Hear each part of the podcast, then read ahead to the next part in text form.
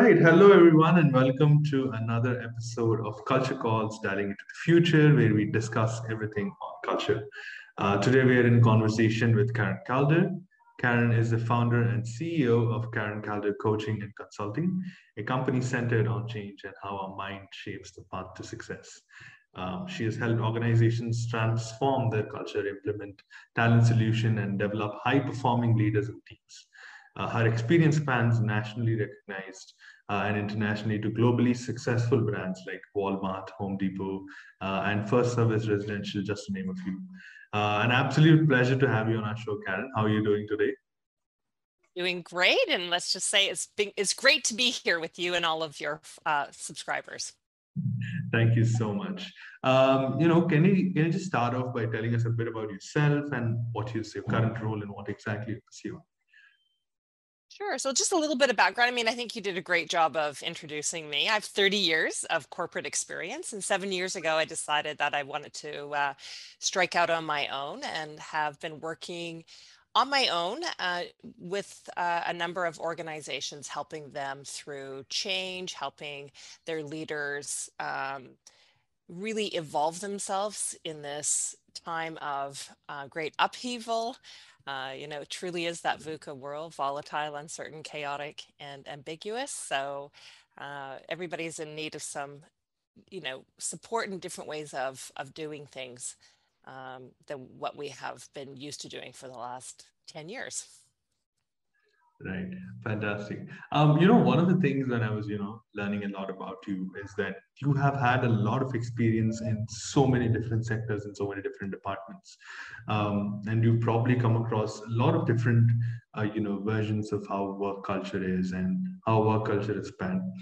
Um, so my question is, uh, how exactly do you see work culture evolving uh, from now on? Because i think post the pandemic there was a setting wherein uh, you know it's all hybrid culture or somewhere it's just remote culture that's uh, taking uh, taking a lot over so how do you see work culture evolving in this environment especially in this hybrid environment which is kind of looking here to stay for a while?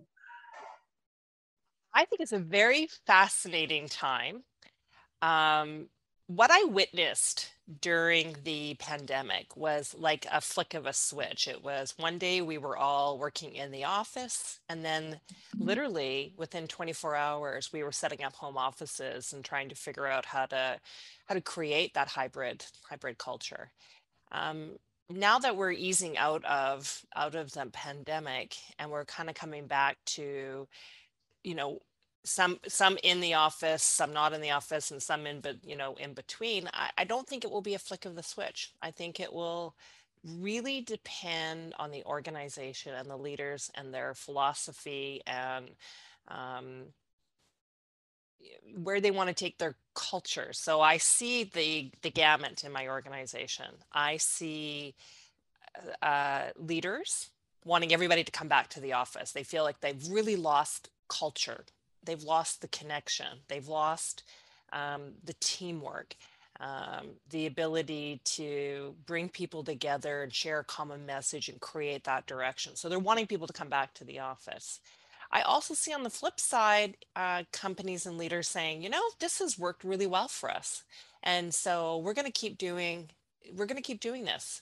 And uh, and then i see the some of the companies in between. Let's create a bit of a, a bit of both uh, worlds where we'll have, you know, the ability and flexibility to work from home for some days and then we on other days we want people to come in come into the to the office so i really truly think it's this is gonna this is gonna be interesting i think over the next year or two to see where where this where this lands but i do think it will be a variety of different combinations for for companies. Um, you know, I completely agree to that. You know, it was literally a flick of a switch, um, and everyone had to suddenly understand how to adapt to this digital workspace. Um, I always remember, uh, you know, when we were when we were uh, conversing, I understood that uh, work culture plays such an important role uh, in defining an organization. So uh, this is uh, one quote by Gary Vee that always strikes my mind, which is he says that company culture is the backbone of every successful organization. So I just want to ask, how true is this when it comes to you know your organization and the clients that you work with? Uh, is company culture really at the backbone of every organization? 110%. I really like that quote by by Gary. He also has a chief heart officer that works in his organization. Mm-hmm. And he works very hard on his culture. Uh, he believes that it, culture people are the culture. And um, you know, overcoming politics by kindness and empathy is, you know, his his mantra, helping people to become self-aware and helping them to uh, evolve in this time of great change. It really is a time of great of great change, and um, I think so. So a company culture helps or hinders your ability to uh, execute on your on your strategy. Um, it impacts how your customers experience your organization. Um, and lastly, it impacts how your employees view your organization and whether they want to stay or they want to leave. And I will say right now, organizations, if they're not realizing this, but talent is really good talent, capable talent that you need to help the digital transformation is very um, hard to come by because they have a lot of options at the present moment. It is it is not a company, you know, um, centered world right at the present moment. It really truly is an employee, employee and talent centered centered world. A lot of people are opting out and saying, I don't really, I didn't like how I was treated during COVID and a global pandemic. And our company now wants us to come back and, you know, be face to face, I'm not feeling that same connection. So I am going to try another organization or I'm going to go out on my own. So culture is everything. It is everything. I completely agree to that. Um, and I also like how so many people have now accepted the freedom that it gives them, especially when they choose to work however they want to. Um, and I think a lot of companies have defined that. Uh, you know in in the way that they're driving down their culture it is which is that you have the freedom to work how you want and i think that's one of the fascinating things that uh, that has happened in the recent times um, you know you uh, one of the things that i saw is that you worked a lot in uh, understanding how data and technology have worked um, across in your uh, experience as a person. So do you think data and technology play an important role in defining company culture? Do you think data is a key role in defining? Because i see that uh, you know these words are used a lot of times you know we need the data we need tech to make sure that our company culture is in place. But do we really and do you really think that we need the right data and technology listen i think there are uh, four things to allow us to perform in an organized uh, an organization. One is we have to have, be really clear on expectations. I call it my Excel model. We have to be really clear on expectations we have to be really clear on um, capability and skills that we you know that we need um, we have to be really clear on the when i say equipment like equipping people. And and then you know the last part is that we have to provide leadership and and leadership comes two ways. I bring leadership self leadership and the leadership in the organization. Getting back to the the second e which is equipping individuals. So this is about having the right technology to support their productivity, to support collaboration, to support um, uh, the way in which we work. And when your tools don't work, um, and you're you know reverting back to manual processes or systems that are broken you know think about like how frustrated people leave because it becomes too complicated, too hard. You have to push kind of you know that water up the hill in organizations if you don't have the you know you don't have the right tool i also believe you just saw uh, in a in a global pandemic when we're in a, a hybrid workplace that technology unites us it, it, gives us the ability like look at the zoom calls like we've Zoom and Teams and you know WebEx. Uh, those are just common words now that we that we use. And in fact, we probably don't pick up telephones anymore. You know when we're talking to people. So it, that becomes very important in terms of data.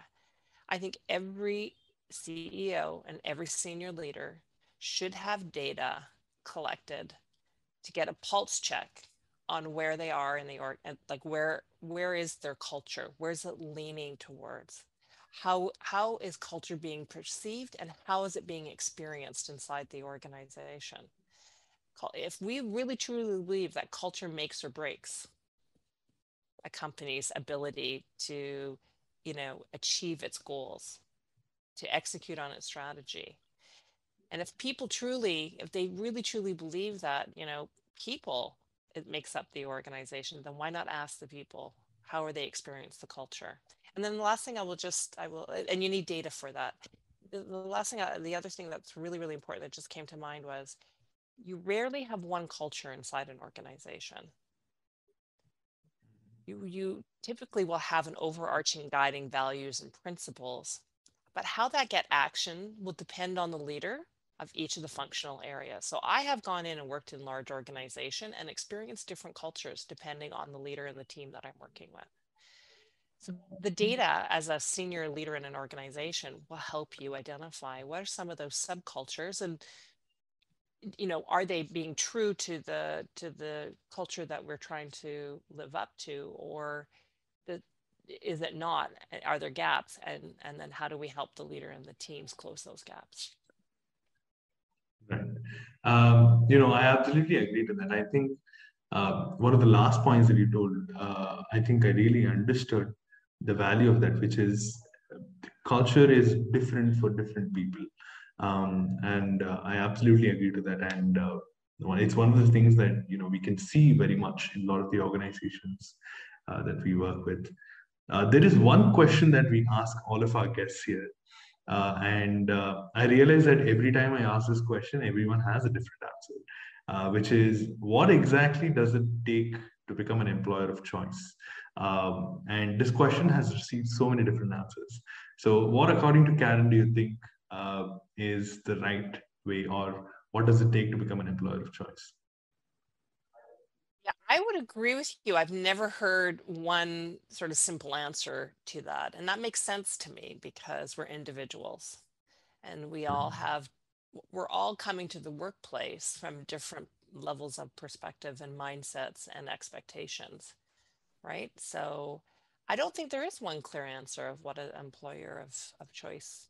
I, I will say this you know, if you're an employer of choice if you're able to attract and retain top talent in your organization and if you're mm-hmm. able to achieve the goals through the through the talent and really build something special i think i think i think we should let you know talent vote uh, employers employers of of of choice um, but i do think it's a place where an employer of choice to me would be for me personally it would be a place that i could go and collaborate with others, where there's psychological safety to express ideas, where there was creativity, uh, where we were able to be, you know, self-aware and evolve ourselves as human beings, um, and that it didn't feel. I, you know, I've experienced the other side where it feels punitive and hard and critical and judgmental, and you know, it kind of sucks the energy out of you. I think an employer of choice company is a company where you go and you are you can feel expansive and that you can grow and that you there you can bring your best self and and and the energy um, and honestly i i have i have you know worked with um, a leader where you talk to all of her employees and her employees say you know it doesn't matter I, I could go somewhere else and make more money but i'm staying here because she's just an amazing leader and I went, I've never heard anything like that before. I'm like, what? and so I doubled down on, you know, what does that, you know, what is she doing? And she's really just connecting individually to each and every person, one on one meetings, uh, lots of empathy, lots of kindness, but very clear and direct on what the expectations um, are of the organization. And it's like the glue, it keeps people there uh, working working for and achieving, and I think they're reaching you know double digit growth. So it's working for them. Right. That that seems fantastic. You know, one of the things that you told, uh, you know, I just want to ask a question on that itself, which is you told that leadership, uh, the leadership of the company plays a very key important role uh, in defining the culture. So, what exactly is the role that leadership that the leadership of an organization should play um, in defining the culture? So, uh, uh, I think I think the the best way to break down my question is, what exactly are the steps that you know as a leadership people should take uh, to define company culture?